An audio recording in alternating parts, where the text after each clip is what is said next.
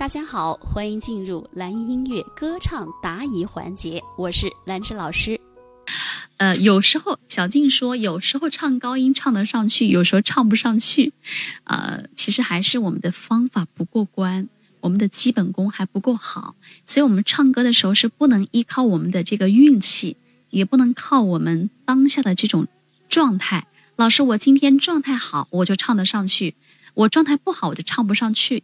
不能不能靠，不能依靠这种模棱两可的这种方式。这样的话呢，我们会不稳定，发挥会不稳定。我们要时刻张嘴一唱，我们都能够唱得上去。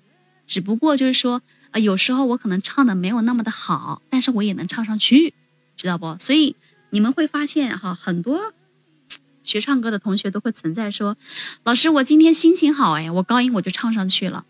呃，老师，我今天心情不好，我高音上不去。我们总而言之，老师简单的说吧，我们唱歌绝对不能依靠我们当下的这个状态来唱，我们一定要靠方法的支持。如果你的方法不够，你你唱歌是很没有安全感的。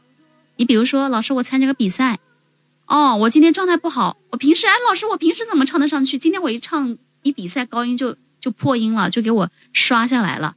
还是说来说去，基本功不过关，基本功不过关，方法不到位，所以，在面对一些外境的时候，有一些，比如说紧张啦，然后谁可能刺激一下你啦，或者是说这个话筒这个音响音这个效果不好了，它都会影响你的发挥。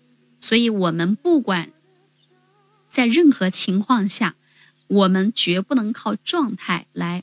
取胜，我们一定要靠我们的核心的技术方法来取胜，好吗？所以有时候唱得上去，有时候唱不上去，那就是技术的问题。那从根源去解决，解决歌唱里面的技术问题，好不好？小静，那这个问题就解答到这里啊。